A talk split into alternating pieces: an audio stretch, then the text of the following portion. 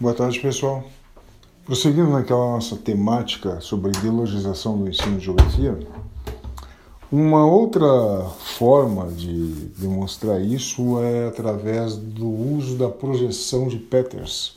A projeção de Peters ela foi criada em 1973 por um historiador alemão, Arno Peters, e ela já tinha sido idealizada no século XIX. É uma projeção muito boa, muito boa mesmo. Ela, na verdade, compensa a perda proporcional de área que a de Mercator, que a gente explicou o porquê no áudio passado, né?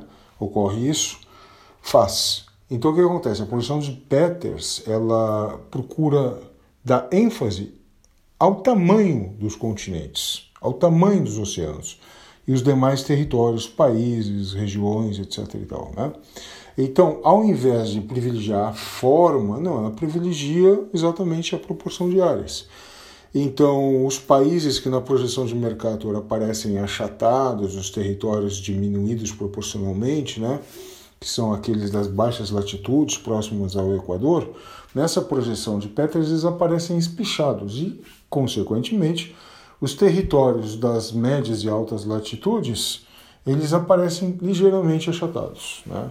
Então, é uma projeção muito boa para, por exemplo, fazer uma análise Uh, quem focar grandes regiões do globo, por exemplo, biomas de florestas, olha o tamanho da floresta amazônica, veja como ela é significativa em termos mundiais, ou se, por exemplo, quer mostrar uma grande área desmatada, ou, por exemplo, se for um mapa temático, o peso do fluxo do comércio em certas regiões, uh, através de setas. Uh, ela é uma projeção para efeito didático, em termos de não tanto em termos de localização, mas se a ênfase for em, em volume, em área coberta, abrangida por um determinado fenômeno, seja climático, seja uh, uh, biogeográfico, botânico, morfologia, relevo, correntes oceânicas, ela é a projeção que eu adoto, né? Ok? Só que na perspectiva de um ideólogo, né, um doutrinador, o que, que, ele, que, que ele tenta mostrar com ela?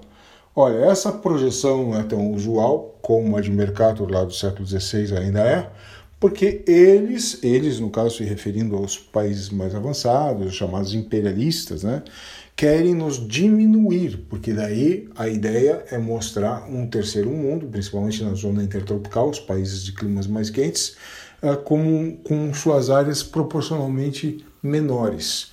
Então eles adotam essa projeção de Peters quase como um ícone, né? um símbolo de uma luta dos povos do terceiro mundo, tentando mostrar que na verdade nós temos mais terras, Uh, e, portanto, temos um peso significativo maior na economia, e, portanto, os imperialistas capitalistas querem nos explorar.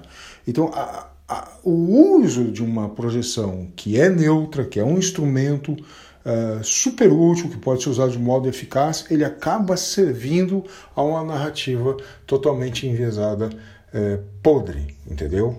e com fundamento conspiratório. Fujam desse tipo de análise, fujam desse tipo de bobagem, né? Usem a projeção como vocês queiram para os seus propósitos próprios ao dar uma aula, ao mostrar o conhecimento para algum aluno ou para um amigo, entendeu? Esqueçam essa bobajada que se aprende em escolas com professores que na verdade não ensinam, simplesmente estão ali para te manipular. Bom? Um abraço, tudo bom.